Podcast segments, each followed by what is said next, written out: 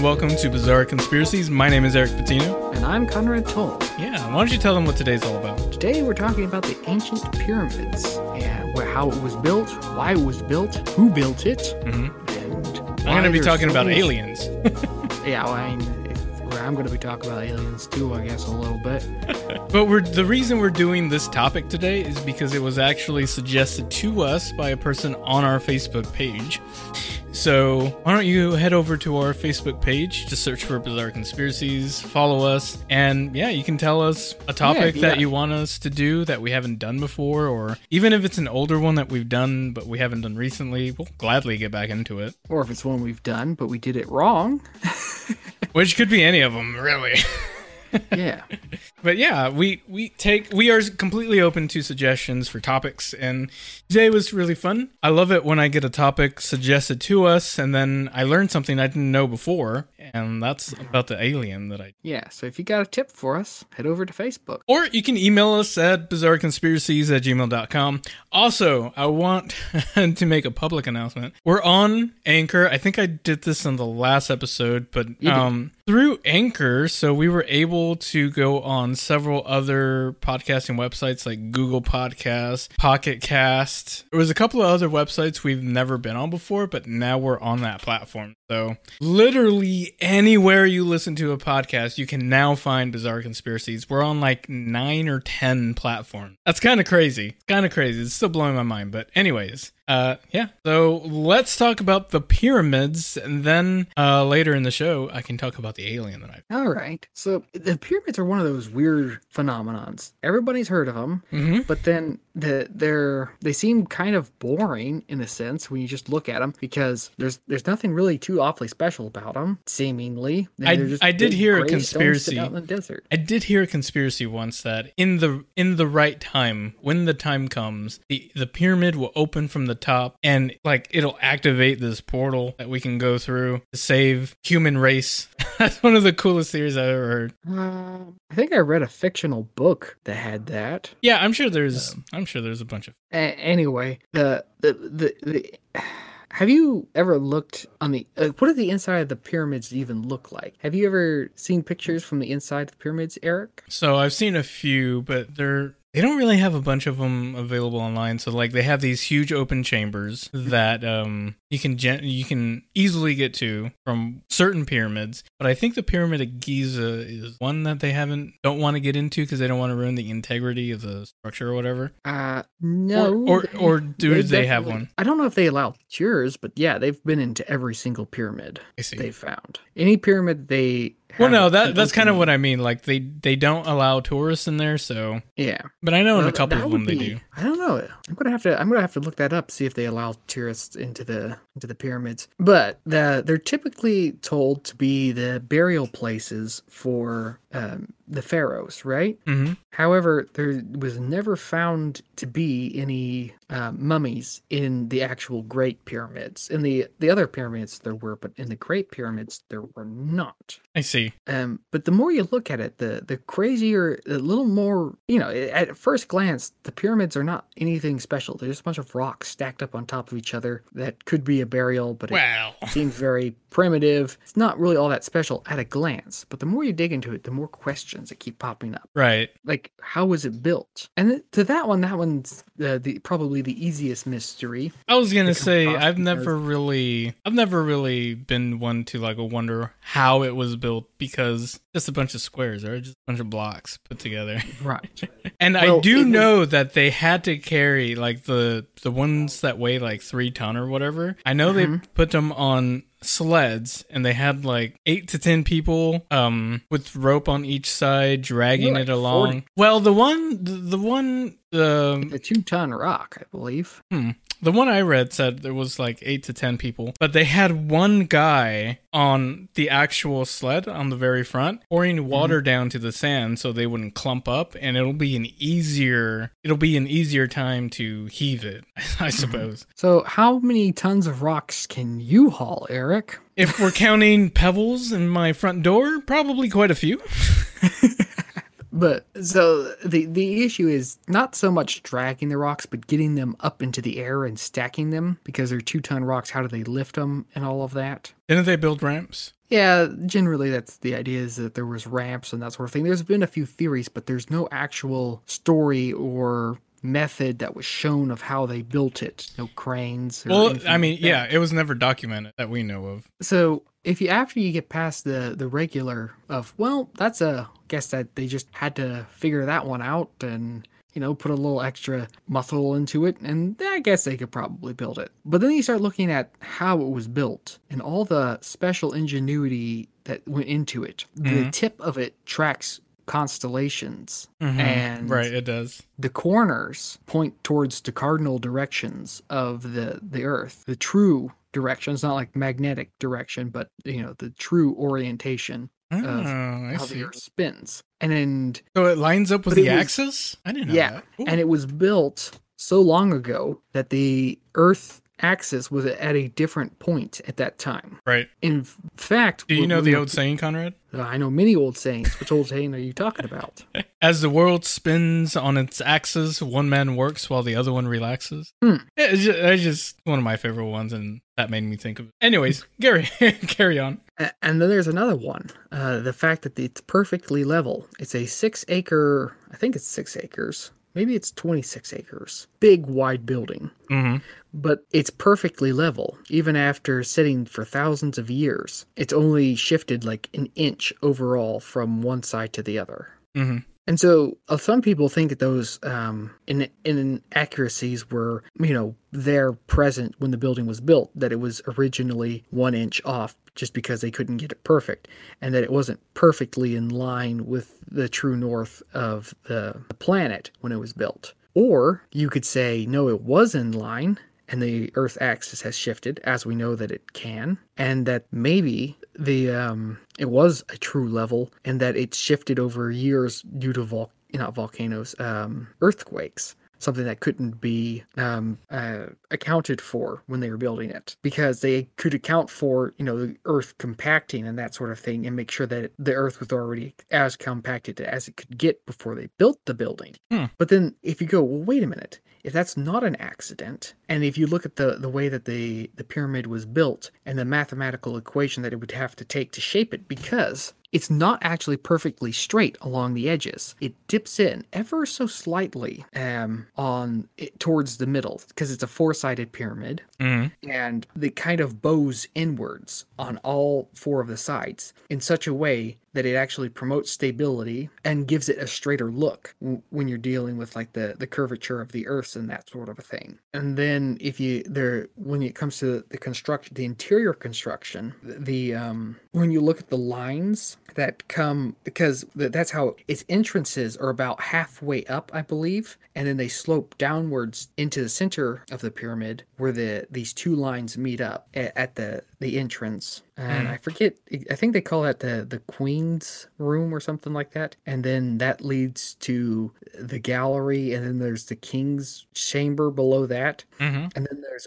uh, one that goes even deeper called the um, I don't even think they have a, a special name for that. I think they just call that the the underground catacomb or something like that. Okay. And if you look at the how those were built and planned and all of that, it would have required modern calculus to figure that out because they of the shape that they took. Uh, they they used things like the um, uh, the golden equation, not the golden equation, the, the golden something. There's three different mathematical equations that were just recently discovered within like the past 400 years that they put that and started teaching that in school. hmm And so if you look at all how mathematically advanced the pyramid is, you would have to come to the conclusion they were perhaps more technologically advanced in mathematics back then than even we are today with computers and that sort of thing. Because to replicate the building of the pyramids is not something that even people with computers can actually, you know, say with certainty, yeah, we could replicate that. I think there's a bunch of other questions that arise and mysteries like how come there aren't unfinished pyramids? Because they say that building a pyramid would take at least 20 years. And you're telling Right. me that a project that takes that long was finished? All of them? There was never a pyramid that was started and then abandoned? That something got full funding for all 20 years? Every single one of them? That is interesting.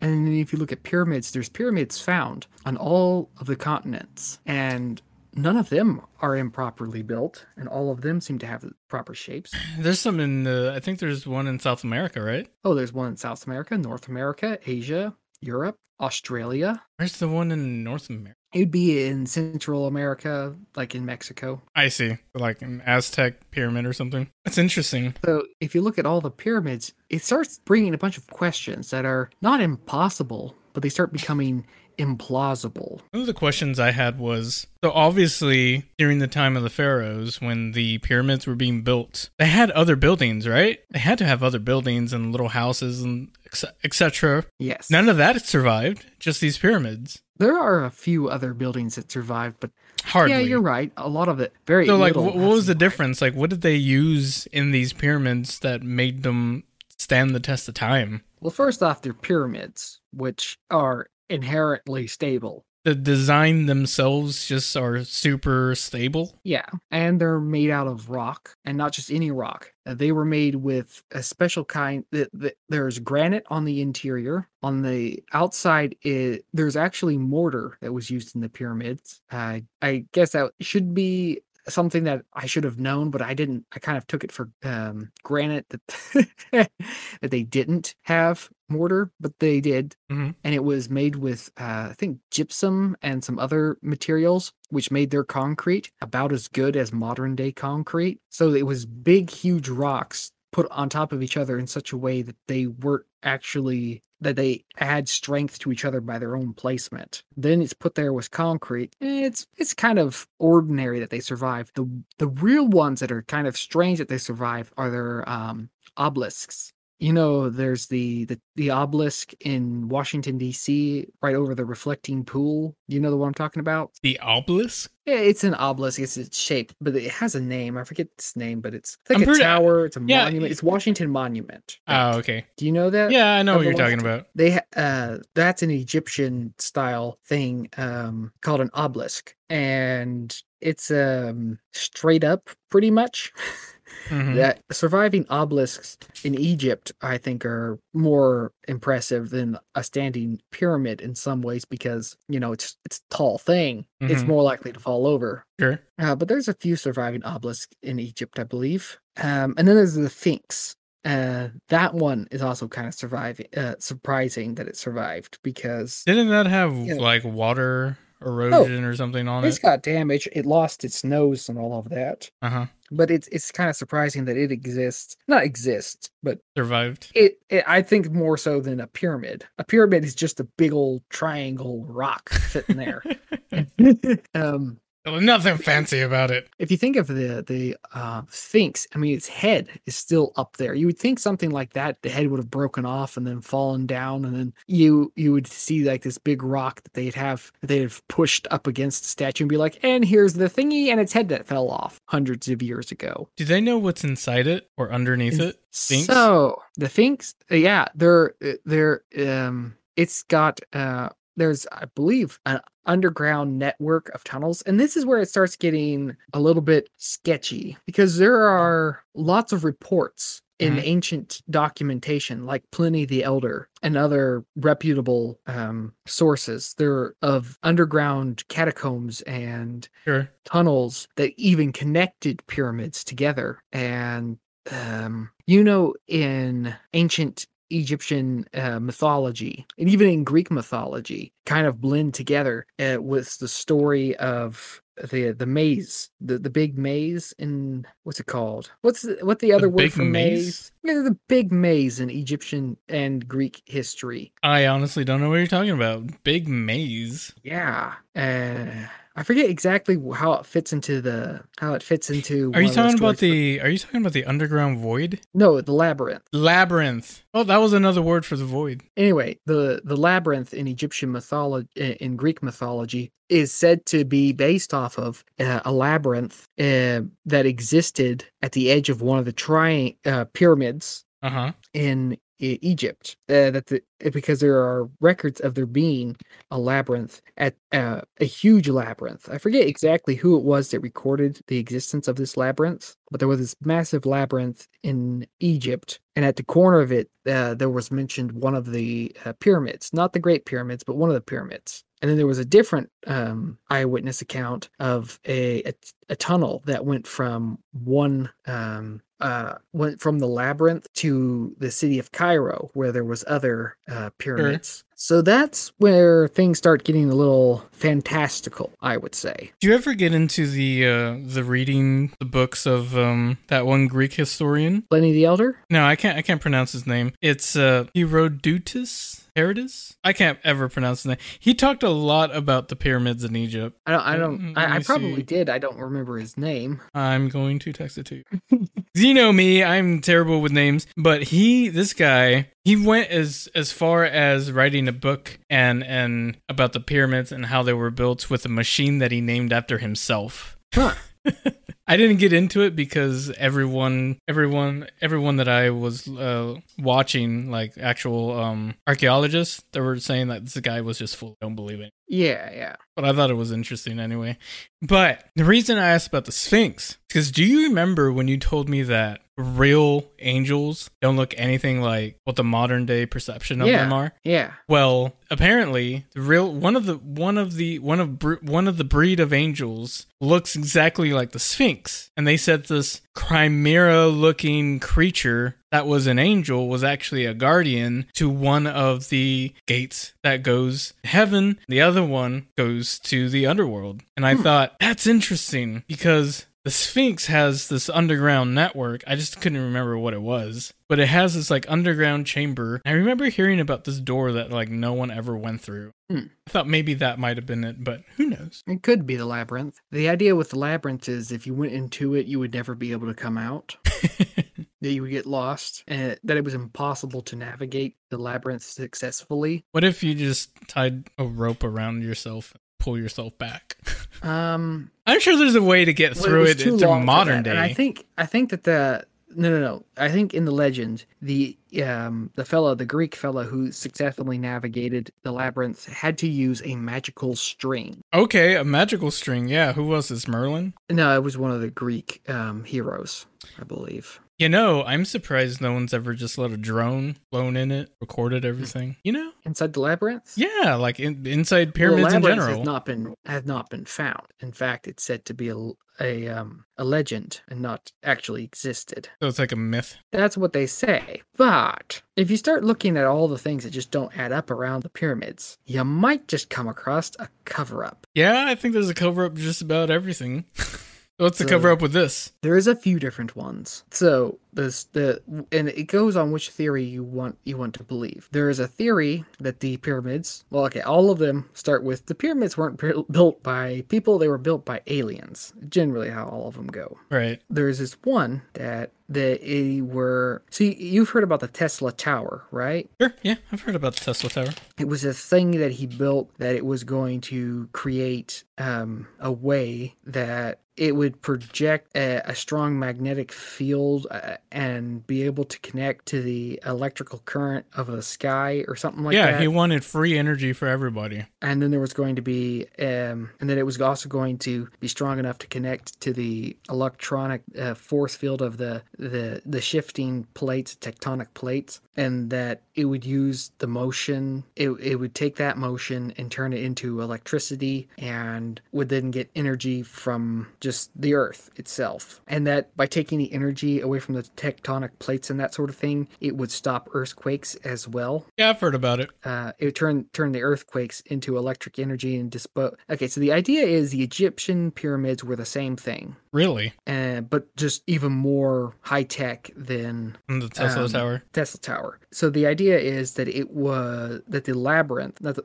uh, the down below, water would flow through it, and you know, water's uh, the would be the connector to the tectonic plates. Hmm and the the center of the pyramid is built out of um, a limestone that has lots of magnesium in it. hmm But the caps, not the capstone, the out, the exterior part of the the pyramid was built out of limestone known as white capstone or something like that, and it was known to be an insulator, an electric insulator without magnesium. So it would um, it would provide like an electric barrier uh, around the the electric um, conductor inside of the pyramid. Hmm. And the it, the gold cap on top of the pyramid would serve as a um, disperser uh, disperser of energy. Yeah kind of like the, the receptor to the sky. Hmm and that was how the aliens um, got power. And that that also is the story for why gold is so valuable. Because if you think about it gold has no actual value to anyone until just recently. In modern day Sure. um, electronics is the only place where gold is has any actual real value. So it makes no sense why ancient people coveted gold so much. When you think of it, you know, silver is shinier and it's harder to keep uh, shiny. You know, it tarnishes. So you would think that a shiny silver thing would be more valuable than a shiny gold thing because it's more rare, but also it's clearer and it's shinier than gold and it's stronger than gold as well. So it doesn't quite make sense why it would be that the um why gold would be so valuable unless you wanted it to be an electric conductor outside in the elements, you know? Sure. capped on top of a pyramid. So that's why it was so valuable because the aliens wanted it so they'd give the people lots of, you know, valuable things for gold because you know, it was a very profitable trade for the the aliens to give something, you know, fairly common to them, which was abundant food and that sort of thing, for gold, because they could use gold and they could overproduce food a lot easier than they could go get gold themselves. You know. Anyway. The, do you know the race of aliens? Um, I don't, but that that's one of the things that I, I guess will I was going to have you speculate on. Uh, but I, I've uh, the the group that I've heard talking about was the uh, Anunnaki, but Mhm. I, I really don't. Yeah, know in my much. in my in my research for aliens in general, the only group of aliens I've ever heard about that wanted gold was the Anunnaki for their Nibiru planet. Hmm. I don't know if it helped them charged up their spaceship or whatever they needed it for in terms of how they were using it on the pyramid. But I know that they mined for gold uh way way before Egyptian times. I'm talking about like early days of man. They mined for Isn't gold. that something that all aliens have been portrayed as wanting is gold? Isn't that something that like a lot of aliens are said to want gold? I wouldn't say a lot of aliens. Okay, but just like in in not not in like actual records of aliens, but you know depictions of aliens in fiction. Yeah, usually, yeah. In fiction, usually they're always depicted as needing gold for something. So I I don't know. That's that's kind of an interesting thing because if if we were to record as a species something that aliens wanted. It Mhm. would make sense they would want gold, even if it were just generalizing all aliens as Anunnaki, Sure. because they're the only ones that actually expressed their preference of what they actually wanted. That would be like the, the sort of thing that would leave folktale um, hmm behind. Just a thought. Yeah, I know one of the stories. I didn't read too much into it, but one of the stories was they needed it to save their dying home planet. I don't know exactly how gold would help, Yeah, I don't know either. but you know Uh, they're aliens. They're supposedly you know eons more advanced. So another thing that uh, I found interesting is there was um, supposedly light bulbs um, in the the pyramids. Uh, there was many different. Uh, there was there was a, a record of a fella exploring the pyramids, and he said that he found a a glass bottle as long as a hand and as wide as a finger. And that it, when they walked into the room, lit up brightly. And this was before the invention of light bulbs. Sounds like a smart bulb to me. Yeah, and then he said that when they went over and tapped it, it immediately turned off or it so went dark. weird. And then as much as they tried to get it to light up again, they never could get it to light up. And I've I've known light bulbs to break when you tap them. You know, you just give it that little bit to Sure. break the filament on the inside. I've never heard of light bulbs in ancient Egypt before. This is the first time I've heard of that one too, and I, I ran across some pictures uh, in on hydroglyphs of things that looked like old-fashioned light bulbs. You know, the the long um, ones that look um, not about like, the, like- the ones that have the bulb shape, but being about somewhere between four to 18 inches long and circular and having a big long wire that runs the whole length back and forth kind of like Mhm. the original light bulbs Yeah, I know what you're talking another, about. Another thing that, I mentioned about um, light bulbs is, that I just thought of is apparently old fashioned light bulbs were better than current day light bulbs. Oh, yeah.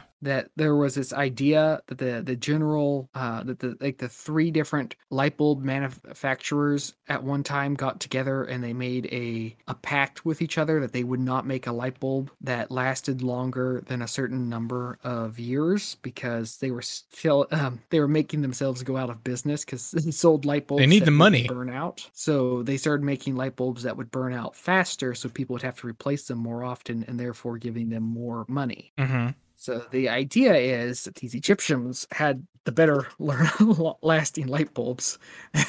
In fact, I think that I, you can look this one up, but I believe that there's a light bulb that has been on continuously since like 19 something in a, a fire station, and they've never replaced it. But it's to be fair, is only running on a little bit of power. It's not at full full um Sure. full wattage, but it's still been on since like 18 something. That's insane. Well, we're uh, pretty much on a break here, so we're gonna take a quick break, and then when we come back, we'll continue this uh, investigation into the pyramids, into the Egyptian pyramids, and then we can get into some alien, new alien species for me. Be pretty cool. So don't go anywhere. We'll be right back. All right, and we're back from the break. So we're going to continue with the uh, pyramids. So, So I just wanted to kind of go over uh, one little thing, um, just kind of finish up uh, the creation of the pyramids, what their purpose was. There's three. I, I talked a, quite a bit in depth about the um, tonic one. There's another one where it was like a underground, um, oh, underground. I guess they call those water wheels, and that it would also project its energy out the top Mhm. and then there was a third that it was that there was a holy relic inside of it uh, that would power that would you that would power the world or this this magical energy device I, get, I don't know if you call it a holy relic and that it was taken by moses and that's what the um, ark of the covenant was what was inside it, or what it was Yeah. generally? No that that's what was inside it it was Oh. so the the ark of the the covenant or whatever is actually didn't have the 10 commandments inside the box what it actually had inside of it was this power generator magical device and that Okay, so one thing I know about the Ark of the. Covenant was that it was supposed to house an incredible power that would bring down a kingdom. That was in its description, but Uh-huh. nobody knows for sure what was in it. I knew it wasn't the Ten Commandments, but I don't. So- I, d- I didn't think it would be a power generator. yeah it was mega power generator that would also so all three of the theories that i've run across all agree that uh, the the um the pyramids would disperse the power from one pyramid and then send it to other pyramids or it would send it to the the obelisks I see. which would be the power receivers Were these the fine Um, minds of Reddit? no maybe. Um uh, so one of them moses steals it. The other one it's nikola tesla's thing. Um and then the other one where with the underwater power thing required that there was like this water transporter or this water dimension. It had Mhm. something to do with water being able to fit into a smaller space. So so that like, there was this cup that never emptied or something like that and that it it weighed the same Okay. amount depend and you could put as much water into it as you wanted and or, or something like that. I don't i don't i don't know. I kind of looked at that one and went okay that's that's kind of dumb. But it had this cool sh- um thing where it would show the underground um labyrinth as Mhm. the water transportation and it kind of had this interesting way of how that's how it would kind of work like a, a water generator kind of like a hydroelectric dam and turn it into electricity i'm like eh okay i'll mention it anyway that theory's e. anyway so that that's um my segment on why the pyramids were built So did you get into at all um the people that were constructing it? Because I know there's I know there's quite a bit of controversy on whether or not they were Um, actual slaves or paid workers. Yeah, to me, that one really doesn't make a difference because paid workers back in the day would be considered slaves today anyway. So it's like, well, they weren't that kind of slave; they were this kind of a slave. It's, to me, it really doesn't matter. Tomato, tomato. Um, yeah, but there's a lot of people like, no, they weren't slaves; they were most certainly paid. Like, whatever. Interesting. They lived in camps and they didn't really have a choice because the pharaoh wanted the thing to get built. It's not like right. I don't. It, and whether or not there's a choice it's still like they got worked to death. Do you still- know? Do you know the pharaoh that commissioned the pyramids? was it uh, Ramses the second? Ramesses. Is it Ramesses or Ramses? I think it's Ramesses. Ramesses the second. Uh, Ramses. It kind of sounds like uh, I don't know a, a child's word for rams. he got Ramseyed. Ramesses the second. Yeah, it's Ramesses. Um. Okay, I didn't know that was the actual pharaoh. Uh, yeah. Um. I thought it was Okafu. Oh, it might have been. It might have been. I know that Ramses II was the the fellow, the the last great, um, no, or no, the greatest uh, pharaoh. He was like the most powerful fellow. Really Yeah, interesting. Okay, and that after him, Egypt declined. it's just not the same, mate. Yeah. So the this theory with the one where uh, Moses leaves with the um with the holy generator relic thingy. Arc. Um, yeah. The the um the theory is when, when he took away the power, that was during Ra- uh, Ram. That was right after Rams Ra- Ramesses, Ramesses. and that's why it declined. Is because they didn't have power no more. I see. Do you pers? What What do you personally believe? Thousands and thousands of of slaves or aliens? Oh, um, I kind of want to go see this one. I, I really don't. I don't know. I don't believe the energy generator theory about the pyramids. That one, but do I think aliens or slaves? Or do you think slaves built it for aliens? I I, I think I kind of go with that one because Okay. it's not. It, I mean, if you look at it, it's a bunch of rocks with cement. That's something that I can see somebody actually doing. But like the aliens are like the engineers, and they're like, okay, this one goes here, this one goes there, this one goes there. But you're gonna do it. That one I can see. Mhm. So that that's kind of more of what I go. Yeah, I kind of I kind of go with that along too. Personally, I believe if aliens had built the pyramids themselves, they would have been like some kind of metal structure, metal or glass structure to me. But I don't know. Well, I don't think they would exist anymore if they were built by aliens. How do you know, Connor? Well, no, no, no. Like if they personally built it and it was made out of like metal and iron and that sort of thing, I think they would have taken it with them. Oh, I see. I don't think that they were going to, you know, put a lot of work into something just to leave it. Eh, aliens don't put a lot of work into anything unless it's world domination. So yeah, that's why I kind of think it was aliens using people. I gotcha. Alrighty. Um, Are we moving on to the section of about the aliens. about aliens? So forget about the pyramid and the aliens. Let's concentrate on the aliens here. Well, specifically the blue avian species. So the avian humanoid, humanoids are a common motif in mythology, folklore, and popular fiction. The term avian usually refers to an alleged alien species. Here's a quick story, too. I don't know if it's true, so take it with a grain of salt. 1962, on a desolate stretch of French road, a businessman claimed to have encountered a gang of aggressive bird like beings, which uh, not only blocked his car but allegedly attacked him. The first encounter of this utterly unique close encounter was published in 1968. The report came from a man who was at the time described as a young researcher from the southern part of France. His name was Leon Tregano.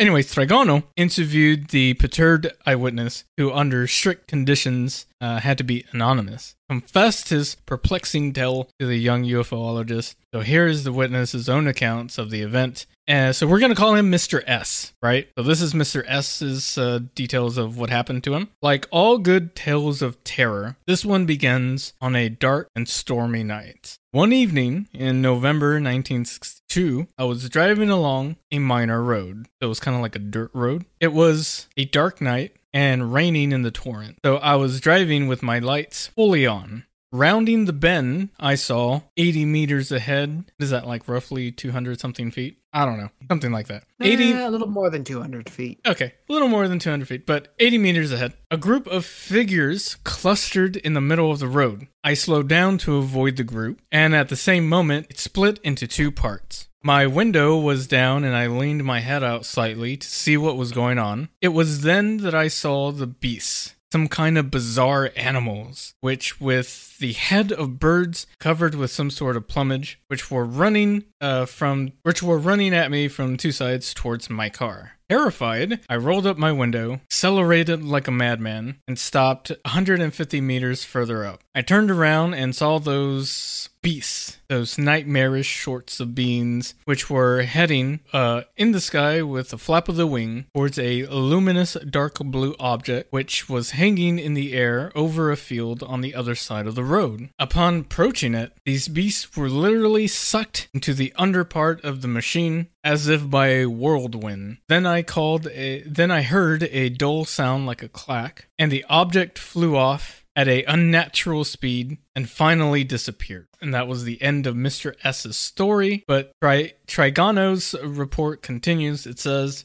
it seems strange that these bipedal bird creatures were sucked into the flying saucer rather than climbing back inside it, as it happens in most reports. As bizarre as this may uh, sound, one almost can't help but wonder whether these birds were actually the pilots seen by Mr. S. If they represent some kind of alien pet or even a food source, kind of equi- equivalent of intergalactic free range chickens. After all, is extraterrestrials have got to eat too. But Mr. S had no interest in the UFO phenomenon or even making his story public, simply for the fear of being thought mad. Even if the witness had no interest in pursuing the origins of these creatures, the rest of us are left with the conundrum of just what the heck happened in the the middle of the night to this guy back in 1962. And it kind of so he kind of ends the story there. And someone else, I I was looking up these uh, blue avian creatures, and then some guy was like ma- referencing this story and compared it to um oh what's his name John Keel? No, George ah something Zecharia Sitchin. Here we go.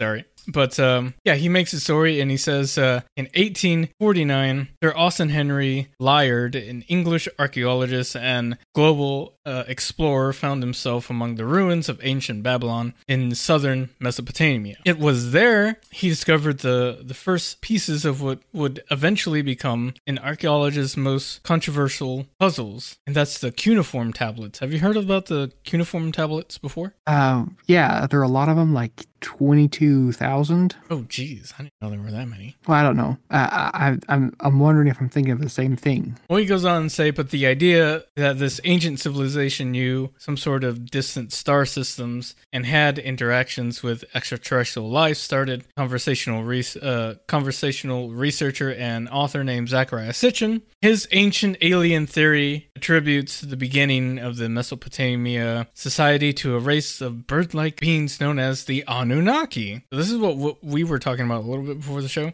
Uh, who traveled from the 12th planet called Nibiru and Nibiru's the planet that I told you was in dire need of gold before it was going to be completely destroyed for okay. reasons that I did not read further into, but now I wish I did. Anyways, Sitchin argues that there are Sumerian texts which tells the story that 50 Anunnaki inhabitants of a, of a planet named Nibiru came to Earth approximately 400,000 years ago with the intent of mining raw materials, especially gold, or transporting back to Nibiru. With their small numbers, they soon grew uh, tired of the task and set out to genetically engineer labor to work the mines for them. After much trial and error, they eventually created Homo sapiens sapiens, the, the modeled man or Adam in later mythology, so called. Sitchin contend, contended that the Anunnaki were active in human affairs until their culture was destroyed by global uh, catastrophes caused by the uh, abrupt end of the last ice age some 1200 uh, I'm sorry some 12,000 years ago. Seeing that humans survived and all that they had built was destroyed the Anunnaki the Anunnaki left earth after giving humans the opportunity means to govern themselves. Sitchin's work has not received mainstream scholarly support and has been criticized by professionals that his uh for his you know review on his work. So I thought it ties in for me to the blue avian species because their their description of bird beings, these bird-like creatures, are exactly the same. The only difference is these avian creatures are actually blue. I suppose that's why they're in the in the label, but they're these almost neon colored blue alien species and they do have wings, although that's not the only form that these blue avian species take. Remember, I told you that they're tied into a new age belief, kind of like this new um, religion. It's called star seeds. Have you ever heard of this? Um, new? Not surprising. I never heard of it either, but I did hear it's uh, the the other name that it goes by, star people. Mm-hmm. And what it is, according to the channelers, star seeds or star people are advanced spiritual beings from other planets and realms who possess possess spiritual and scientific knowledge that date back hundreds of thousands of years. They are extraterrestrials that arrive on Earth through birth or as a walk in to an existing human body, meaning that they can sometimes overtake somebody's body, kind of like when a demon possesses somebody, but we're not talking like a bad possession. We're talking about an awakening process. They claim to come into human life forms and suffer helplessness and total amnesia concerning their identity, origins, and life purpose. The awakening process claims to be described as either a gradual series of realization over time or an abrupt and dramatic awakening consciousness. Through the awakening process, they regain memories about their past origins and current life mission. So none of this is new. This belief or, or any of this, none of it's new. In fact, there was a book in that came out in 1976 by Brad Steiger, and it was called "Books." Uh, oh, I'm sorry, it's called "Gods of Aquarius," and it introduced a lot of this stuff for the first time uh, to to the UFO community, to people who believe that there was something else out there, and maybe it was a higher power, right? I think there's a song called the The Age of Aquarius? That's not the gods of Aquarius. But, but it kind of ties in a little bit. The ideas and concepts around star seeds come to us through channelers and seers who regularly connect with the Akashic records. Now, do you remember when I was talking to you, Conrad, about the Akashic records? yeah. So it's this kind of like this library that's on a completely different space of time, a different plane, kind of like a spiritual plane. And in it, every piece of knowledge known to man is there. Mm-hmm. Everything you ever need to know about yourself and, and purpose of life and life itself and other people, all there. Uh-huh. And did you know that below um, the the pyramids of um, Giza, not the pyramids, uh, actually the Sphinx, there is uh, supposedly a library called the Hall of Records. I didn't know that, no. I don't know, just just something that I a just lot a lot of this is tying up together if you Mhm. want to go into this new age belief um but yeah i believe it was the episode i was telling you this guy was having a intergalactic affair and, Yep. and he he was he was typing what he experienced on his on his computer and his wife read it and got all jealous completely funny um anyway these records comprise the energetic imprints of all uh, intentions thoughts emotions relationships creations events that have ever occurred throughout every race in every realm throughout all of space and time. So it would be like super Walmart in the galaxy, right? It just has everything. While much of this information is is relatively easy to channel and comprehend, there are several um sorry, I completely lost where I was. There I am. There are several um uh, ways of how star seeds come to Earth, and there are many types of star seeds as well. So you know how there's uh, let's see, there's the Sirius thing. It's called the the clusters of stars. There's Sirius, and then oh, what are the other? Huh? Give me a second. I need to pull it up. Alrighty. Star well, seeds. I just uh, one thing that I wanted to stick in there about uh, the Anunnaki is did you know that there is a Greek god who is a blue bird? Uh, His name is Horus. Have you heard of him? Yeah, the uh, sun god, one of the sun gods. Yeah, he's a uh, blue bird. And uh, according to uh, Anunnaki.org, um, they have um, they they found uh, a a general um, they found three different stories of the creation of man uh, in Egyptian, Greek, and Sumerian uh, mythology, hmm and all of them show um, a very similar picture. I feel like Uh, Sumerian mythology holds a lot of clues for for the uh, the Egyptians, for these for these beings, these quote unquote gods, right? Because Mhm. they're they're all referencing each other. And the Sumerian gods, I believe, in their mythology is known as the Anunnaki, and that's where that word comes from. Hmm Well, so I found what I was looking for. Um, there's several different types of star seeds or star people. So these are regions of space where these souls or these beings reside and come from. Right. So there's a Sirian. These souls come from the planets Sirius A and Sirius B. Sirius A is a brighter, the brightest star in the Earth's sky. Its original inhabitants come from Vega, Whoa. Theory is just wanting to get into this conversation. Did you hear that? A little bit. the original inhabitants came from Vega in the uh, Lyra constellation, the supposed home of Earth's ancestors. Sirius B is a smaller star and home to the water being like like beings, these uh, Mi- Mingu, Minu, or Mer people. I think I'll just use that word. Mer people. I, I'm s- I suppose that's like for mermaids or something.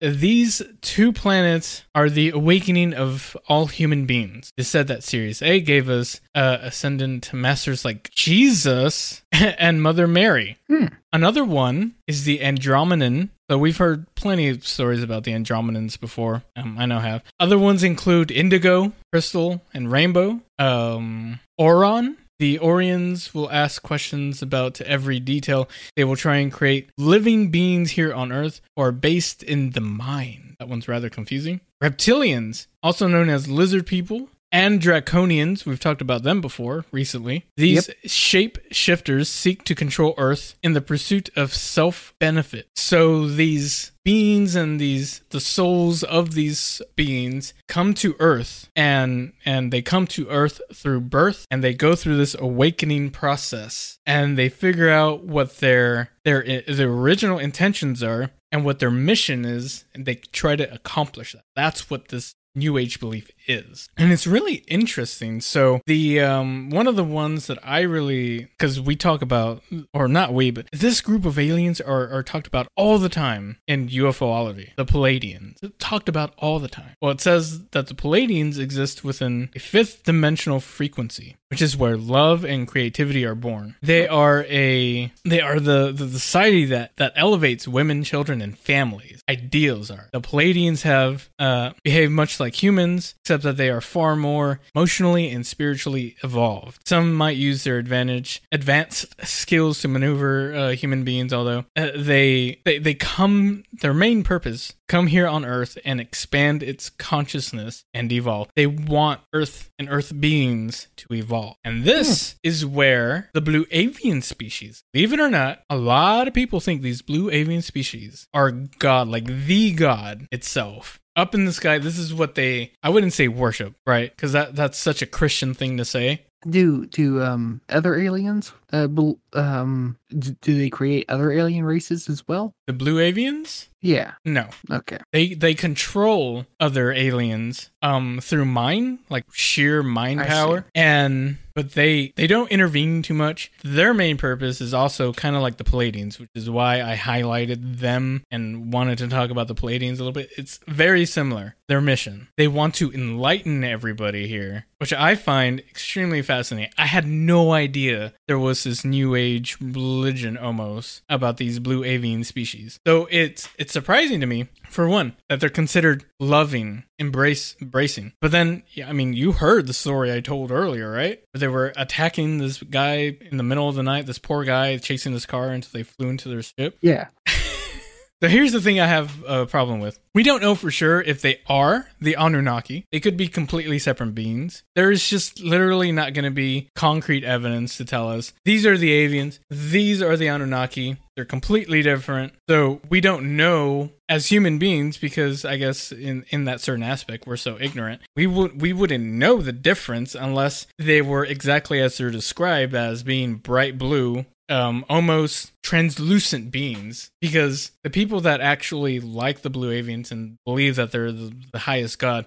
They take on this kind of angelic form. It's really weird. It's really bizarre. But they're also tied to the egyptians um, building the pyramid. For what purpose? I have no idea. I couldn't actually yeah, find any couldn't find any evidence on it. I was having difficulty nailing down because the idea of it being this energy source that's I don't know. That's very fantastical in my opinion. I don't I, I don't know if I can get quite on board with that one. But then why else would it exist? And then if you look at all the I didn't mention this, but there's a lot of people uh, who are against archaeological um, study of the pyramids, mm. and they they'll deliberately shut down any archaeological um, discoveries that are trying to be made. Like there was this one fellow who had a robot that he sent into a hole and he came across this door. Whoa and they they wouldn't allow him to go through the door. Um, I see, and that sort of thing. Uh, it was just uh, so there's this idea that there's this group that are in the know of what the pyramids are for or something. They know something, and they're trying to get people to prevent. They're trying to prevent people from figuring out what the pyramids oh. are really all about and that sort of thing. Some people say they're trying to keep them away from the halls of um, halls of records. What what was it called? The halls of Akashic records. Yeah, uh, is one of the one of the theories, but I really don't know. Like, what what exactly are these people trying to prevent? I don't know. So that that's to me is the mystery of the pyramids is why exactly were they built? I still have, I've spent so much time studying it, and I still feel as though I'm just as far away as I was when I started. Right. It's very interesting because it almost seems like these. Uh, well, at least this certain creature, the certain um alien and the Anunnaki, if they're not the same, they almost seem to have the same endgame questions. Like, if they were influencing early man for the pyramids, what was it for? What's its true purpose? Right. Really bizarre. So I had fun with that. I think I might do a whole episode one day about star people. Um, because I'd never heard of this uh, religion before, but it also seems kind of kind of wonky to me a little bit because the same person that I was listening to telling me about the Star People and and its god the Blue Avians, it, the same person was also also had a video called "How to Be a Witch." basic witchcraft. like, like, no, those two should not go together. I don't know if there's like some kind of deception going on there or something, but yeah, very interesting either way. Um, I'm gonna try and get a hold of of one of these people that actually believe that they're star seeds, like they're like a reincarnated soul of uh, one of these species. If they, like, yeah, yeah, if they like to do an interview. Um, uh, i would be, be down for that because I got tons of questions. Me too. But apparently they have a purpose for Earth and human being. I want to well, know what it is. Yeah. you know, there is one one um I don't know. There's like a million different questions that come up. One thing that I, I want to know is, about the pyramids is is there more underneath it? Because there's a lot of theories that there's more down there. There's an idea that the pyramids are um, mirrored. That if you keep going down the pyramids, if you go into the the subterranean uh, um, sure uh, chamber, you'll have crossed the mirrored line. And so, if you can find the way up to the, um, which would be the, the reverse mirrored uh, catacombs, you'd have to go up from the bottom one uh, till you find the um, the passageway that leads from the reverse sides. um, uh, the reverse sides um, underground area. You can go into the undergrounds um, rest of its area. Hmm? That's a lot to think about. Yeah, and that you can keep going further on down, and they're like this. So it's not the pyramids is not a um, triangular like thing. It's actually more like a diamond shape. Um. Anyway, do you think there's a whole city down there like still thriving? I have uh, probably not. It's hard for things to survive without uh, energy being put into um, the system. Like most ecosystems require constant energy being applied to it in order to stay alive. What if the pyramids so, are just giant batteries that can never go out? Yeah, I don't know. A, there, there was a story about a fellow who stood on top of the um who stood on top of the pyramid uh and this was like in uh 1850s I don't Sure. know and he said that he felt an electric tingling so he planted something at the top of the pyramid to diffuse electricity and it it started um arcing out electricity into the sky Really? so who knows? Maybe it is a massive battery. Anyway, so uh, but one of the questions that I would like to get to that I would like to know. hmm Uh, I mean, there's millions, but the the one that, that what I think is the next question is: Have we found all that we're going to find? If we keep looking, is ha- have we seen everything that there is to see? Because a lot of the theories that I've seen are based on the idea that there's you know more evidence out there that we just need to find. You know, there's there's a hidden library, there's hidden catacombs, there's hidden this, there's hidden that. If we can just go one little step further, we can find everything else. So I think there is like the- more to find. is like what is there more underneath the pyramids? I'd like to be honest, believe guess there's more to find. I should say, and that's another. Well, remember when I was telling you they should just send a uh, like a drone down there or something. Mm-hmm. It's like we we we take the time and money and and years to send uh these little rovers out into Mars and and the moon and all this and to search and survey and you know it, it, like we can't we can definitely do this for the pyramids we're just not doing it Right. So, th- do you there's think- some there's some people that I think that do have um I think good motives. There's some people who are like, Uh-huh. nah, we just need to leave it undisturbed as much as possible. Um, because if we keep digging, we'll what are they afraid of damage. Um, well, they don't want th- just anybody to explore the pyramids. They want like extreme professionals, and they want to make sure that everything's being done in the exact proper way, and there's no mistakes being made in the archaeology. Like they're not trying to stop everything entirely. Mhm. They're just trying to slow things down and make sure it's done right the first time. Because if you do it wrong, then you're going to damage something that'll never be found again. Uh, and then there's other people No. that I think are just being rude. just like, no, I don't want anybody going in there. Um, and then I think there's some certain people in the tourist industry who like to perpetuate um, mysteries. sure oh So- yeah sure Um, uh, so I think there's many different reasons why there's people trying to stop exploration of the pyramids. well isn't it isn't the pyramids um what is the word i'm thinking of i am a i'm lost for words today isn't it isn't the pyramids controlled by the um government over there So, Yeah, like they like It's national property. they can choose to decline whoever they want uh Yeah, so, I think yeah I think that it's controlled by bureaucrats. Do you think that the heads over at Egypt know exactly what's down there and they just don't want us to know about it? I don't know. They've been I, I don't think so. I don't think so. they've been really explored before. Anybody knows down there. But the curiosity of what's in there has to pique their interest a little bit, right? I mean, Nope. they could just they could be satisfied with what they already know, or or maybe they're afraid of what's down there. that's what kind of what I'm what I was getting at. Like, are they afraid that if we we go down there and explore and open a, a certain area of the pyramid, like this curse will leak out to the world and we'll all die in seconds or something? Like, I don't know. The pyramids are both fascinating yet boring because nothing is happening.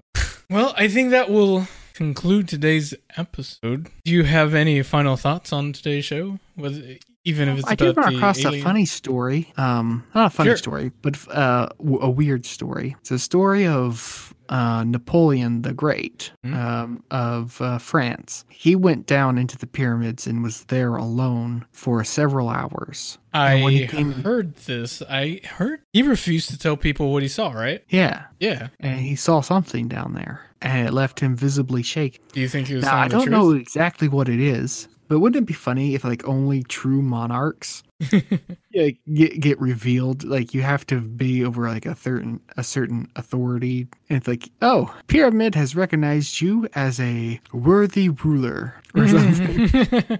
um, but there's a there's another um, there's an alternate um, idea that I I ran across that was kind of interesting. Um, have you heard? So you know Ramses the second. He had his Greek name. His name in Greek was um, Amadeus, I think. Not Amadeus. Um, His Hellenized war- name. No, no, no. It, it's just uh, his, his Greek. His name. The the Greeks called him by. It's um Uh, Like a nickname? Asmodeus. Asmodeus, maybe. Uh, there's a famous there's a famous um poem written about it. There was this fellow who he uh, found this um statue laying in the um laying in the sand. It was of Ramses II, and on the pedestal of the statue, the statue had fallen off the pedestal. Mhm. It said, um, "My name is Osmindius," which was his Greek name. Uh, King of Kings, uh, look upon my works, all ye mighty, and despair. And it said that in Egyptian. Hmm.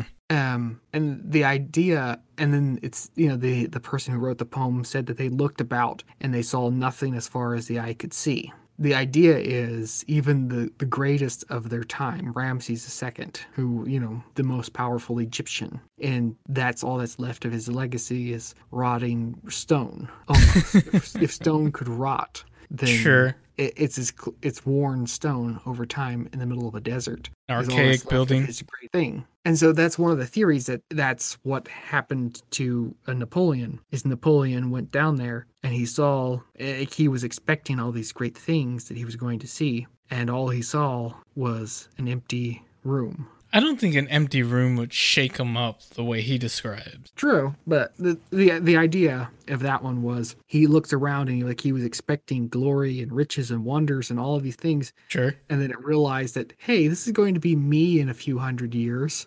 you know, there's Is this nothing left. truly all of the legacy of the great Ramesses II? This is this is all that's going to be here for What about my legacy? Damn it. yeah. At least Caesar gets a salad. but it's not even a good salad. It's it's pretty bland as far as most salads go. It doesn't even have you know interesting peppers on it. It's just what cheese and croutons. Cheese, not even gonna be croutons, great. It's- Chicken. It's, not. Oh yeah, chicken. It won't be great until a few few years go by and somebody invents a thing called ranch. I love Caesar salad, okay? I prefer it over ranch. You don't, Although- you don't like you don't like ranch salad dressing on your Caesar salad? No, definitely not. You know what I like ranch dressing for? This is going to sound weird, but I like it as a side dipping for pizza. That's pretty common though, Eric. That- Well- that's, that's pretty tame. Okay, perhaps. I was expecting But something does- weird like you liked it with I don't know peanut butter or chocolate. Totally. or I, I get I get ranch. I squeeze it into my jar of peanut butter and then I dip my whole pizza. No, I make my own ranch though. I don't like store bought ranch. I think it tastes weird. Well, this is how you know we've run out of things to talk about. We went from we went from Napoleon to peanut butter and homemade ranch dressing. And You know what? I'm going. I'm going to. Con- I'm going to experiment in the kitchen and come up with a brand new dressing for salad, and I'm going to call it Ramesses. Ramesses is the second salad. You got to put something in there that's Egyptian. It's going to be amazing. What- I'm. what go- kind I'm going to. fruit the the Egyptians use. I don't know, but I'm going to build the leaves in a, in a pyramid. Did you know that Ramses II was a redheaded? What? Yeah, like they found his mummy, um, and it's well preserved and all that sort of thing. And they ran a, um, they ran, uh, you know, tests and all of that on DNA sequence. Yeah, and they, they discovered a lot of things about him. Uh, they he lived to be ninety. He was like really old. He outlived most of his kids. And that That's pretty old for Egyptian times. Yeah. Um, they think that he might have died from a, a infection, a dental infection. Oh, that sucks. Uh, but they, you know, they don't know that for sure. He had some sort of a skin condition, uh, a genetic skin condition that which makes some of your skin have spots on it, kind of like you know you have spotted animals. Like leprosy? Not like not like that kind of spot. More Oh. like you, you know how cows have those big uh the, the standard black and white cow has this huge um black and white patterns Sure. uh, it was a skin condition like that where you just have these large patches of different uh pigmented colored skin We see that in today's society. yeah So he had that back then? Wow. yeah um That's actually pretty cool to find that out. and he had red hair he was a ginger. Well, then I'll throw some tomatoes in the salad too. How about that? Some cherries, maybe some cherry tomatoes. Those are pretty tasty. I think you got to put no, no, no. That would be more like a Mediterranean thing. You would. You Is it? No, no, no, no, no. I was thinking of my next suggestion. I think you want Oh. put something tangy in there, like a like a um, a banana pepper. But then I was like, nah, that's too Mediterranean. Uh, I don't think they had banana peppers in Egypt. Well, I don't know where do banana peppers hail from. I'm not sure. Well, before this podcast becomes a cooking show, go ahead and end it there. Thank you again for the suggestion. It was really fun diving into this. Uh, again, a lot of stuff I didn't know, and I love learning new things. So thank you for the suggestion. If any more, please let us know. And uh, yeah, for the rest of you, thank you for listening to Bizarre Conspiracies. If you want to email us, you can do it at bizarreconspiracies at gmail.com. That's one word, bizarreconspiracies at gmail.com. And we'll catch you in the next episode.